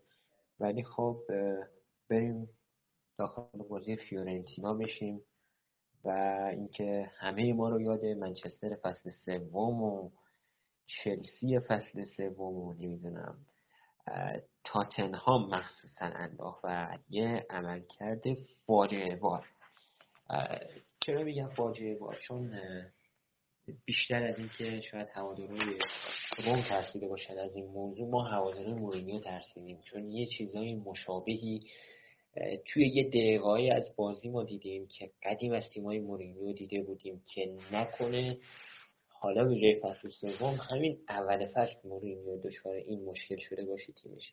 ولی خب هر چقدر جلوتر رفتیم این مشکل رفت شد. به شخصه حالا جدای از اینکه ضعف تاکتیکی داشتیم ما و یه جاهای بازیکن از اون ایده های مورینیو خارج می شدن فکر می‌کنم یه مقدارم تیم خسته بود از یه بدنسازی سنگین از بازی با ترابازون سپور و یه سفر به ترکیه و دوباره برگشت به روم. فکر می‌کنم بی تاثیر نبود توی این مسئله. ولی اینکه توی یه بازی پازل تاکتیکی رو مورینیو چند بار یه مسئله رو برای یه بازیکن توضیح بده و بازم اینو درک نکنه و همونجوری که سینا بهش اشاره کرد ورتو یه مقداری نگران کننده بود این موضوع ولی خب حل شد. یعنی هر جوری بود این موضوع حل شد. در همین خصوص من یه سوالی می‌خوام بپرسم از محمد ساله توی سیستمی که مورینیو استفاده می‌کنه چهار دو سه یک اون دوتا هافبک دفاعی یا دابل پیوت. نقش این دوتا چیه تو تیم مورینیو؟ محمد ساله جان چون فکر می‌کنم مهمترین ایرادی که ما توی این بازی دیدیم موقعی که تیم ما میره پرس کنه جوردن ورتو من تو من می‌شد با یکی از بازیکنهای حریف و همونجوری که سینا گفت یه فضای خیلی زیادی پشت سرش به وجود میمد و کروسانته میمد ازش حمایت کنه و متاسفانه همه چی به هم می‌خورد. می‌خوام ببینم نقش این دوتا هافبک چیه تو تیم مورینیو این دوتا هافبک دفاعیه. آیا جفتشون شبیه همن جفتشون باید تخریبی باشن؟ یا نه؟ نقش های مختلفی بهشون میده. دو تا بازیکن شماره هشت مثلا می‌ذاره 6 و هشت می‌ذاره دو تا 6 می‌ذاره. اینو اگه برامون توضیح بدی اولی که اصلا پست 6 و 8 چیه به صورت مختصر وظایفشون و بعد از اون در خصوص این دو تا هافک دفاعی تیم مورینیو. خب بارسا اول بذار با همون دبل پیوتی که گفتی شروع کنم. کلا یه توضیح مختصر بدم راجع به این اصلا چیه و چه کاربردی داره. مخصوصا تو فوتبال امروز که خیلی از تیما بهش رو میارن و ازش استفاده می ببین بازیکنهای مختلفی رو تو می‌تونی داخل اون دوتای عقب دو هافبک دفاعی عقب و اون برای تشکیل دبل پیوت بازی بیایم همین نزدیک و همین یورویی که گذشت و مسابقات مقدماتیش و قبلش. سانتوش داخل پرتغال دو نفر رو کنار هم بازی داد خیلی بهش انتقاد شد. ویلیام کارواریو و دنیلو پریرا. ببین دو تا بازیکن شماره 6 هافبک دفاعی و دو تا بازیکنی که تمام خصوصیت دفاعی دارن. خب این باعث شد که تیم ملی پرتغال تو حمله به مشکل بر بخوره تو بازی سازی و مشکل بر بخوره. چیزی که ما هیچ از بورینیو راستش ندیدیم که بخواد بیاد دو تا بازیکن شماره 6 بازی بده و فقط با 4 تا بازیکن تو خط حمله بازی کنه. خب این کار مورینیو انجام نمیده. مورینیو چه کارهایی رو انجام میده و چه بازیکنهایی رو داخل اون پست می‌ذاره و اصلا چه بازیکنهایی میشه اونجا گذاشت؟ ببین مورینیو معمولا از یک شماره 6 و یک شماره 8 استفاده می‌کنه. 6 برای مورینیو معمولا یک هافک دفاعی مثل ماتیچه و یا خویبیر خب ماتیش یک هافبک دفاعی محضه نمی‌تونه regista بازی کنه توپ رو برداره پخش کنه و این کارا رو انجام بده. وقتی اون نداره مورینیو همچین بازیکنی و ماتیش رو اونجا داره کنارش چه کسی رو بازی داد تو چلسی؟ سس فابرگاس رو بازی داد. خب فابرگاس اصلا به قول معروف تو چلسی یک playmaker بود. یه بازیکن آزاد که شعاع حرکتیش رو مورینیو محدود نمی‌کرد شاید از معدود بازیکنهای تیم مورینیو این playmaker ی که بعضی موقع تو تیمش می‌ذاره و اون شماره هشتی که کنار هافبک دفاعی محضی که داره بازی میده همین شعاع حرکتیش رو باز می‌ذاره. مثل سس تو چلسی که می‌دونیم چقدر اضاف می‌شد و سینا هم بهش اشاره کرد. اون تعداد پاس گلی که فکر کنم 18 تا بود توی فصل تو چلسی داد. به خاطر همین بازگذاشتن شعاع حرکتیش بود که خیلی رو تیم می‌تونست رو گلا تاثیر بذاره. بعد از اینکه یه همچین چیزی رو ما دیدیم اومدیم تو تاتنهام. تو تاتنهام هویبیرگ خاصیت یک بازیکن ایتالیایی داشت یک رجیستا می‌تونست برای بورینیو بازی کنه. میومد توپ رو می‌گرفت و پخش میگرد هر چند این کار رو تو ساوثهامپتون انجام نمی‌داد. ولی مورینیو گاهی زمانها داخل به قول معروف تاتنهام این استفاده رو ازش میگه اما بیایم سراغ روم. من نمی‌خوام خیلی وارد این بحث دبل پیوت و اینها بشن چون خیلی زمان می‌بره که چه بازیکنایی می‌تونیم کنار هم بازی بدیم. مثلا شما می‌تونید دو تا پست شماره 8 و مثل مکتومینه و به فرد کنار هم دیگه بازی بدی و راجع به اون صحبت کنیم که بگیم چه مزایایی داره چه معایبی داره. یا بخوایم بیام مدل مدل ایتالیاییشو بررسی کنیم. یک رژیستا کنار یه محافظ مثل پیلو مارکیزیو بزرگ یوونتوس یا پیلو گاتوزو ایتالیا. راجع به این صحبت کنیم. بس سال طولانی میشه نمی‌خوام به اون سمت. بیایم سراغ همین روم.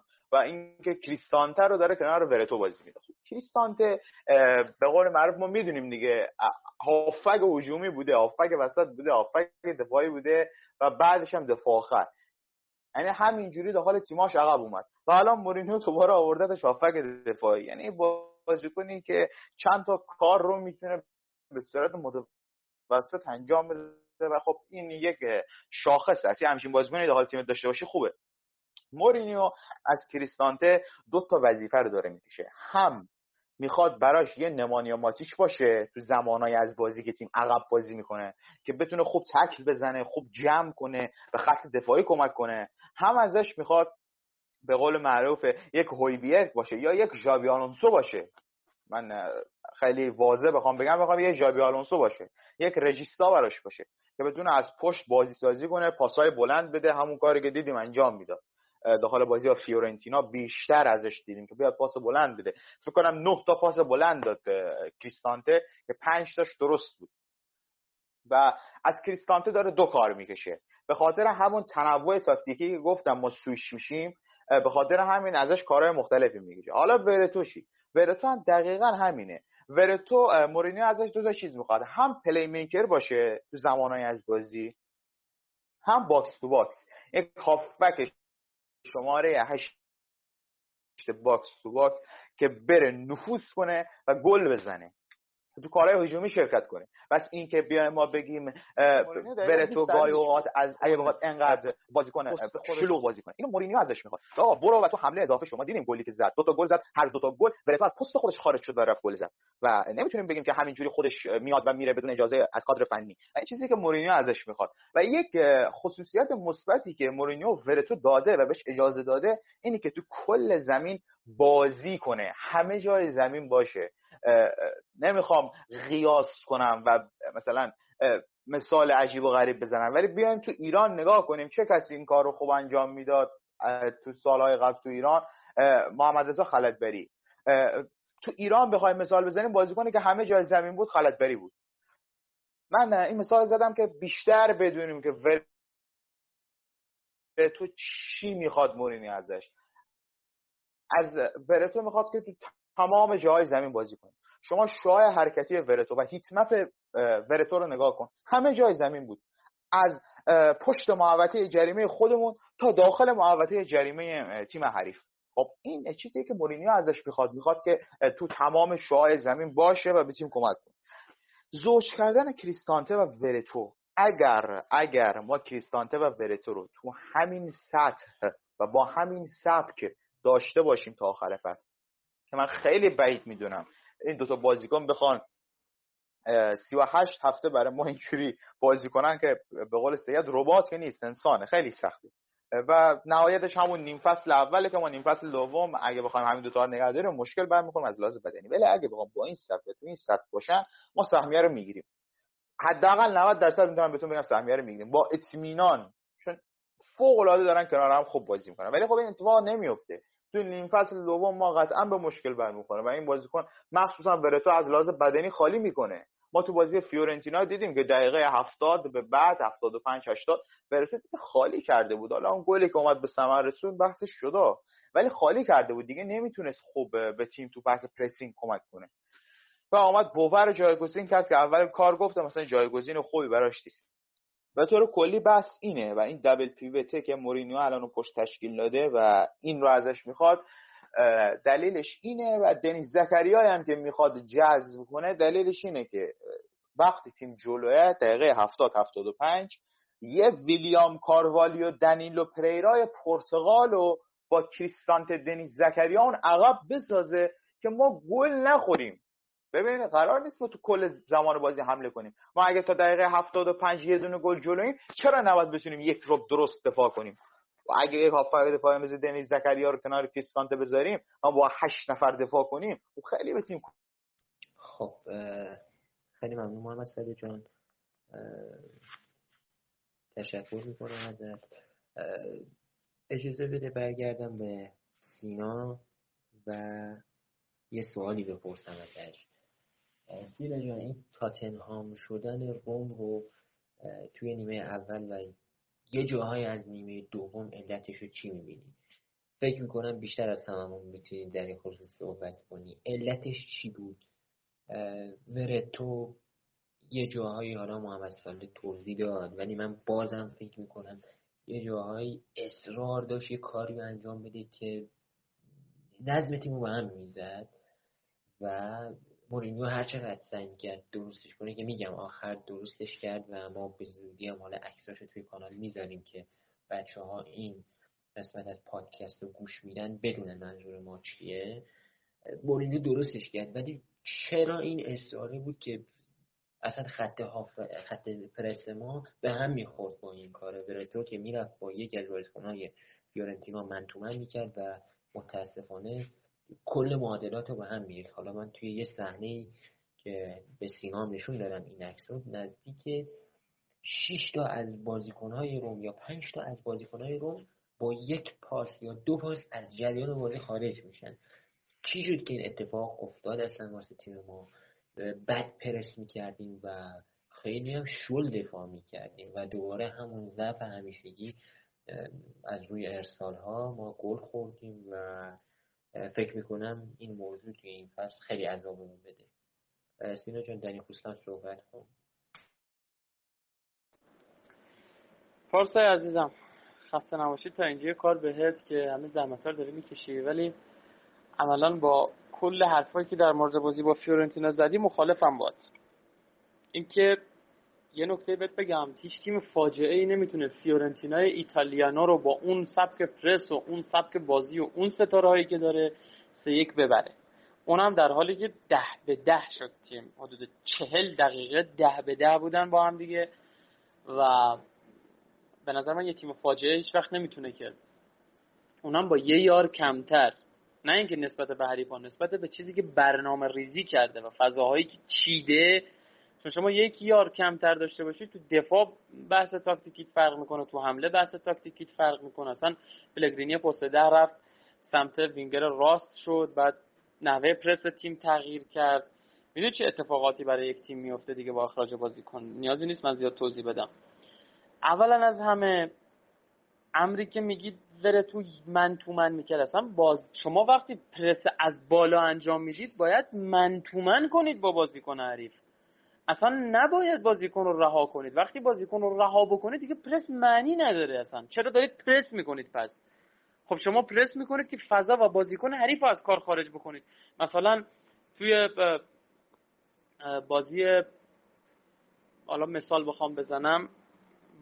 بازیش دقیق یادم نمیاد ولی می‌خواستم که تیم پپ گواردیولا رو پرس بکنن بازیکنان. فکر کنم چلسی بود. بازیکن تیم چلسی. می‌خواستن تیم پپ گواردیولا خیلی راحت خط این تیم و ارتباطی که بین خط دفاع و خط بود رو قطع می‌کنه حالا اون خط دیبروینه باشه یا به قول معروف گوندوغان باشه. اینها این دوتا ارتباط رو که قطع می‌کردن خود به خود باعث می‌شد که تاکتیکای پپ گواردیولا به هم بریزه اصلا پرس یعنی همین. یعنی شما با یکی دو سه تا بازیکن یه جای زمین یه فضای از زمین یه بازیکن از تیم حریف از بازی خارج بکنید. ورتو باید از پستش خارج می‌شد. اصلا تو پستش وای میساد خارج از یک امر تاکتیکی بوده. به نظر من اینکه مورینیو اومده اصلاح کرده کار ورتو رو اصلاح نکرده. کلا کار تاکتیک تیمیش رو اصلاح کرده.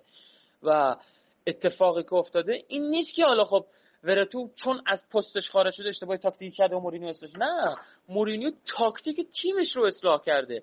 ببینید فضایی که ورتو مجبور بره و بیاد باید پوششش بده. حالا پشت سر ورتویی که باید کی پوشش بده؟ مدافعین تیم.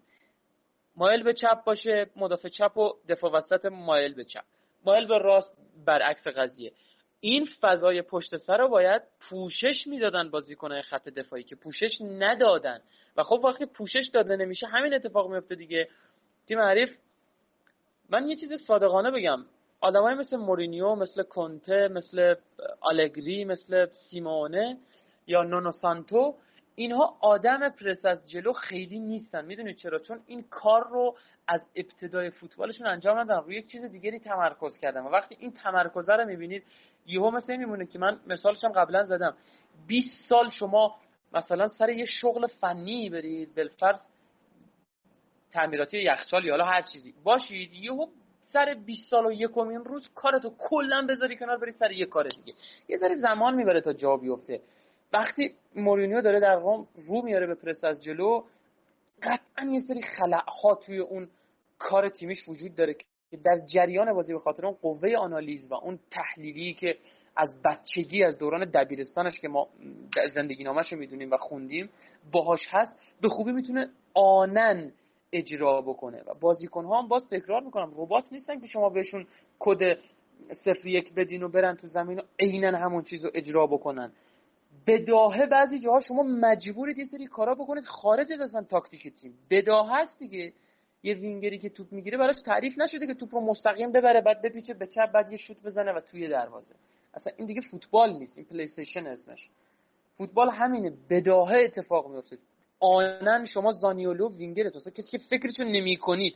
شما فکر کنید دفاع از دست بدین هافبک دفاعی از دست بدین مثلا چه می‌دونم دروازه‌بان تو پنالتی بده از دست بره. ولی وینگر تیمتون خیلی یک در هزاره که مثلا اخراج بشه تو بازی. اخراج بشه و شما برنامه جدید باید اجرا بکنید. تیمی که فاجعه است.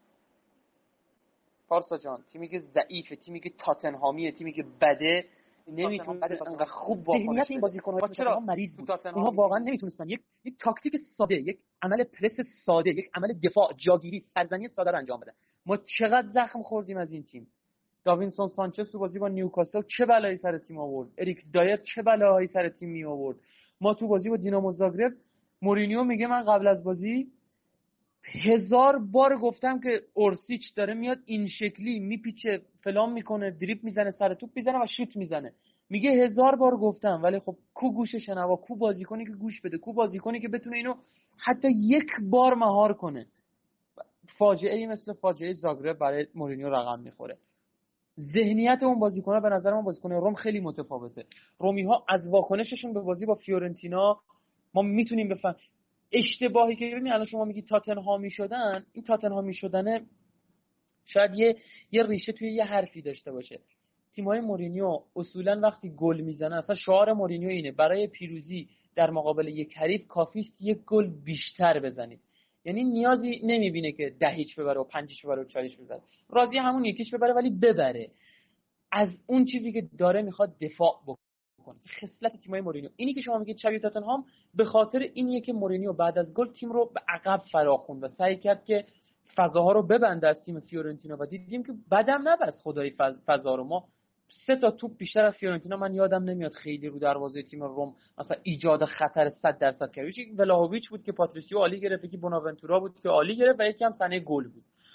اشتباه گل هم یه اشتباه تاکتیکی نبود اشتباه فردی بود که روی یارگیری اتفاق افتاد. به نظر من روم کاملا متفاوته با تیم تاتنهام. روی پیرهنشون غیرت دارن روی پیرهنشون تعصب دارن. برای باشگاهشون نام باشگاهشون و اصالت باشگاهشون دارن میجنگن و به خاطر پول تلاشی نمی‌کنن. من حیث المجموع بازی با فیورنتینا بازی بود که ما باز هم به سبک ترابوزان اسپور 4 2 4 پرس کردیم. و باز هم مشکل فضای جلوی کریستانتو اوورتو و پشت سرشون بود تو عکسایی که ان بعدا هم در کانال حالا دوستانمون می‌بینن. و اینکه ما باز هم روی یک سانتر گل خوردیم و روی جاگیری بد که باز هم اگر مانچینی یک قدم عقبتر بود شاید می‌تونست سر رو بزنه و نظر اون اتفاق بیفته. روی سانتر کردن همون خیلی باید کار بکنیم چون کارسرو و وینا واقعا سانتری که من یادم نمیاد به هدف رسونده باشین یه پاس در واقع زمینی کاتبک نسبتا میشه گفت کاتبک. کارسرو انداخت که فوق بود و به پگرینی هم رسید که به پلگرینی هم ضربهش زد بیرون رفت و تامی ابراهام انگیزه جوونی انرژی و یک توازن بینقص و سرعت از همه مهمتر سرعتی که ژکو و مایورال به تیم نمی‌دادن ابراهام به تیم داده. یعنی خیلی راحت میشه با ابراهام با پاس تودر در واقع کار کرد از عمق دفاع حریف و پشت سر دفاع حریف به خوبی استفاده کرد با تامی ابراهام. هم الدر شامورادوف و هم تامی ابراهام هر دو توانایی بازی تو پست وینگر رو دارن و این یک امید به ما رومی هایی میده که فقط وینگرامون زانیولو و میخیتاریانش قابل اعتمادن و قابل اطمینانن و قابل تکیه هستن. و اینکه جردن ورتون نشون داد که لحظاتی که بهش نیازه می‌تونه به تیم کمک بکنه و کریستانته که فل واقع مثل بازی با ترابوزان اسپور کماکان پاسه قطری خوب برای ماتیاس وینا و کریستانته و بازیکنه که از فضاها دارن استفاده می‌کنن. و هنریک میخیتاریانی که چقدر خوب در فضای حمله قرار می‌گیره و خودش در فضای حمله قرار میده و گل هم زد و در حملات تیم بسیار پویا و خوب شرکت کرد. تو بازی با ترابوزان اسپور بود فکر کنم که بله پاس گل هم داد و هنریک میخیتاریان بسیار آدم مهمی بوده تو ترکیب تیم. زانیولوی که بازی با سالرنیتانا نداریم. شما قطعا تو بازی با ترابوزان اسپور مورینیو ازش استفاده می‌کنه چون ابتدای هفتهش استراحت خواهد کرد. پس ازش استفاده می‌کنه که بدنش رو تو جریان بازی نگه داره و تو بازی با فیورنتینا هم دو تا حرکت خوب داشت. من جمله شوتی که زد و نشون داد که میشه روش حساب کرد در ادامه فصل که یکم جلوتر بریم. و می‌تونم بگم پلگرینی کم کم داره از اون بازیکن ساکنی که کلا فقط هستش خارج میشه و داره واقعا به تیم کمک می‌کنه. مخصوصا نیمه دوم که تیم ده نفره شد. بسیار پویاتر و خوبتر بازی کرد و چقدر حیف که اون سانتر خوشگلش. ببینید تو وقتی به زمین اصابت می‌کنه و شما می‌خواد اون رو دقیق روی سر یکی از بازیکنات تو محوطه ارسال بکنید و تو بالا میاد و شما باید تمرکز بی نهایتی روی توپ داشته باشید و بعد با بغل پا هم بخواید سانترش بکنید خیلی کار سختیه توی فوتبال حرفه‌ای. و پلگرینی چقدر قشنگ این کار انجام داده. صد حیف که ضربه سر ابراهام هم گل نشید که اونم اولین گل فصلش رو بزنه. تو خط دفاع هم که همه چی به نظر من خوب بود. الا اون پوشش فضای پشت هافبکامون تو زمان پرس و اون جاگیری رو هوا که این دوتا ایراد رو باید برطرف بکنن. و کارستروپی که کلا خیلی کار داره. کارستروپ باید خیلی کار بکنه. خیلی خیلی باید مورینیو هرس بخوره دست و ما هرس بخوریم از دستش. ولی مجموعا من فکر می‌کنم که نه شبیه تاتنهام قراره باشیم نه شبیه تاتنهامیم و نه نزدیک به اونها هستیم. تیم بسیار خوبی هستیم تیم بسیار با کیفیتی هستیم. نسبت به خودمون ها نسبت نه به کل لیگ و کل تیم ها نسبت به خودمون تیم با کیفیت و تیم خوبی هستیم و می‌تونیم بجنگیم. برای اهدافمون که مهمترین هدفمون همه می‌دونیم. سهمیه لیگ قهرمانان اصلا قهرمانی تو لیگ کنفرانس و جام حذفی و اینجور داستانا فقط اولویت های بعدی و دوم سوم تیم هستن و اصلا توی اولویت اول تیم نیستن و این سهمیه لیگ قهرمانان که اولویت اول تیم رو تشکیل میده. من اصل مجموع فکر کنم که روم با توجه به این دو تا بازی فصل خوب و موفقی رو در ادامه داشته باشه مگر اینکه به قول محمد صالح عمق ترکیبمون خراب کنه داستان رو برام. در سوالی که داشتم جواب دادی. اما محمد صالح جان یه بازیکنی که تازه برگشته به ترکیب و همه قومی ها چش انتظارن که زیر نظر مربی بزرگی مثل مورینیو بدرخشه و خودشو نشون بده زانیولو هست. نظر در مورد این بازیکن چیه؟ به نظرت به نظر این بازیکن مثلا حالا من از دید خودم میگم مثل سوال خودم مطرح کنم. فکر می‌کنم که سوال خیلی هم باشه. توی فاز حمله احساس نمی‌کنی یکم سرعت تیمو می‌گیره گاهی اوقات من احساس می‌کنم دیر پاس میده یه سری تکراری رو داره. در خصوص زانیولا اگه برام توضیح بدی ممنون میشم. در خصوص ویژگیهاش و اینکه می‌تونیم آینده خوبی براش متصور بشیم زیر نظر مورینیو یا نه. ببین پارسا ما کلا دو تا حالت داریم. تو کل زندگی یکی اینکه تو یه کاری رو مجبوری انجام بدی. یعنی تو یه موقعیتی هستی که اون کار رو مجبوری انجام بدی. ممکنه اون کار رو ازش خوشت هم ب... خوشت ازش نمیاد. ممکنه بلد باشی انجام بدی. مثال دارم میگم مثلا می‌خوای رانندگی کنی. از اینجا مثلا می‌خوای به یه جایی بری. ولی حال و حوصله نداری. یعنی اصلا دوست نداری اون کار رو انجام بدی. اون کار رو هرچند خوب بلد باشی ولی به قول معروف خوب بلدی ولی نمی‌تونی انجامش بدی اون درست درش بیاری. اما بعضی موقع از تو عاشق یه کاری دوست داری یه کاری رو انجام بدی حال می‌کنی که انجام بدی. هر چند تو اون کار ضعیف باشی مثلا فرض کنید که می‌خواد سوار دوچرخه بشه. شاید خوب نباشه ولی اون کار عاشق اون کاره. اون آدم موفق میشه. زانیولو دقیقا مثال بارز این حرف دومیه که زدم. شاید زانیولو بازیکن فوق العاده ای نباشه. شاید بعضی کارا رو بلد نباشه خوب انجام بده. اما داره با عشق بازی می‌کنه. ببین اینکه یه وینگری میاد از اون بر زمین استارت می‌زنه این بر تکل می‌زنه حمله تیم حریف متوقف می‌کنه ضد حملهش متوقف می‌کنه. و هر چند که کارت زرد بگیره هر چند می‌تونست نزنه و دفاع جمع کنه. ولی نشون میده که غیرت داره سر پیراهنی که پوشیده. وقتی مورینیو بهش میگه بیا تو دفاع کمک کن اون فهمیده که مورینیو ازش چی می‌خواد. شاید نتونه درست انجامش بده و طول بکشه. اما عاشق انجام دادن اون کاره. وقتی میاد تو دفاع اینقدر خوب کمک می‌کنه کارت زرد دوم زانیولو به نظر من اشتباه بود. یکی از بهترین بازیکنان روم در آینده همین زانیولو خواهد بود. و می‌تونه خیلی به تیم کمک کنه و گزینه خوبی برای ما هم تو پست وینگر راست و هم تو پست هافبک هجومی باشه و من به طور کلی از زانیولو راضی هستم. علاوه بر تمام انتقاداتی که ازش میشه خیلی ممنون جان. فکر می‌کنم در خصوص مهمترین مسائل توی چند وقت اخیر صحبت کردیم توی این پادکست با حضور سینای عزیز و محمد صالح عزیزم. از نقل و انتقالات گرفته تا سیاست های باشگاه روم چیزایی که مورینیو احتیاج داره و بعدم تحلیل فنی بازی که در نوع خودش بی‌نظیره و فکر نمی کنم توی پادکستی به این خوبی و به این دقت بررسی بشه. شاید حالا توی پادکست های دیگه رهگذری بخوان بررسی کنن. ولی اینکه هر هفته بخوان در خصوص روم و مورینیو و تاکتیک هاش و مشکلات توی صحبت بشه فکر می‌کنم این اولین بار بوده و در نوع خواهشم جالبه. امیدوارم که استقبالم بشه ازش که یه تشویقی بشه واسه ما یه دلگرمی بشه واسه ما که اینو ادامه بدیم.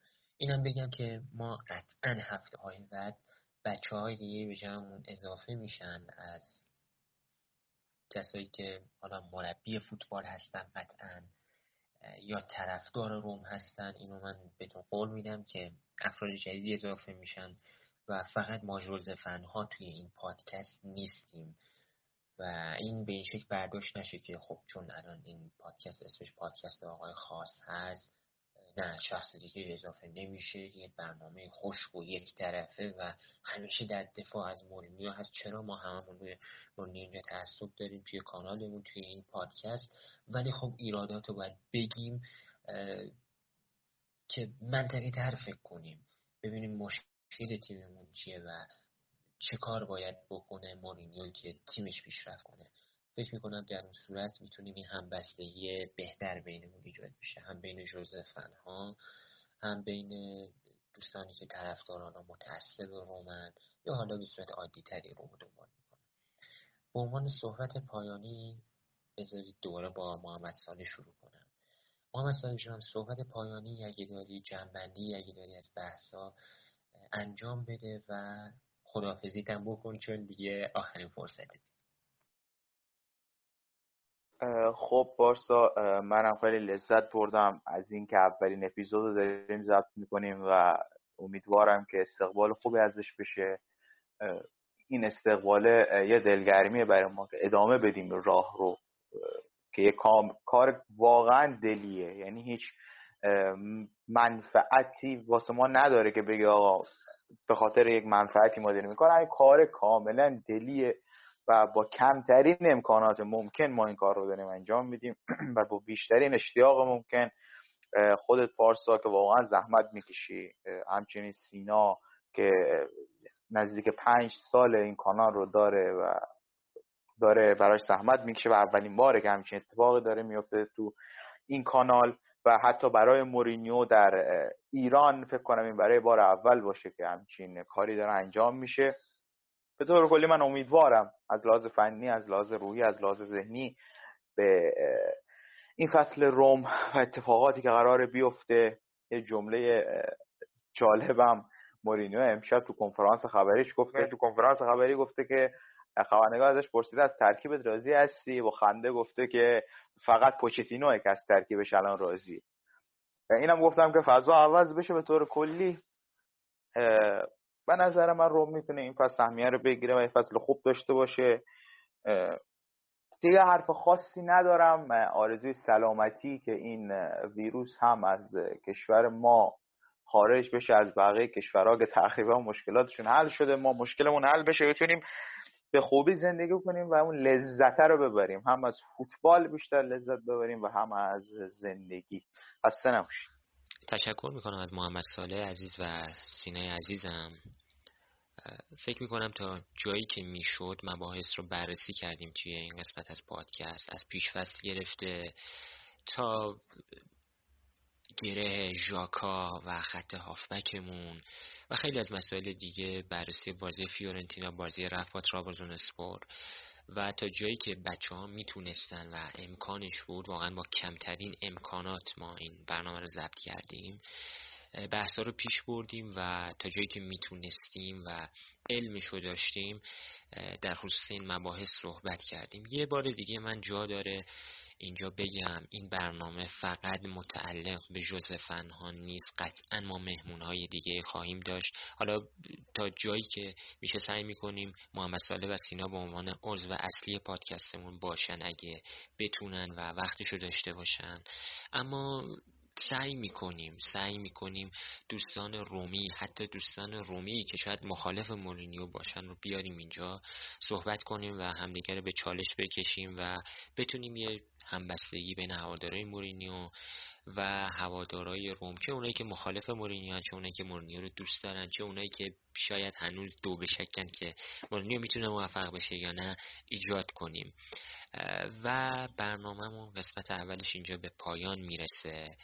یه بار دیگه تشکر می‌کنم از همه دوستانی که تلاش کردن. واقعا میگم با کمترین امکانات ما این پادکست رو داریم درست می‌کنیم و امیدوارم بشنوید توی گروه ها و فضای مجازی نشر کنید اینو و بچه دیگه هم ببینن بیان نظرشون رو بگن و در آخرم مراقب خودتون باشید توی این روزهای کرونایی با آرزوی سلامتی واسه همه اونایی که دارن دست و پنجه نرم می‌کنن با این بیماری. امیدوارم از این وضعیت زودتر خارج بشیم و روزهای بهتر برسه برای مورینیو برای کشورمون.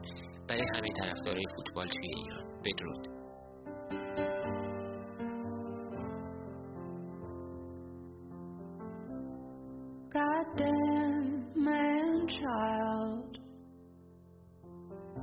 You felt me so good that I almost said I love you. You're fun and you're wild. You don't the shit that you put me through. Your poetry's bad and you blame the news. But I can't change that and I can't change your mood.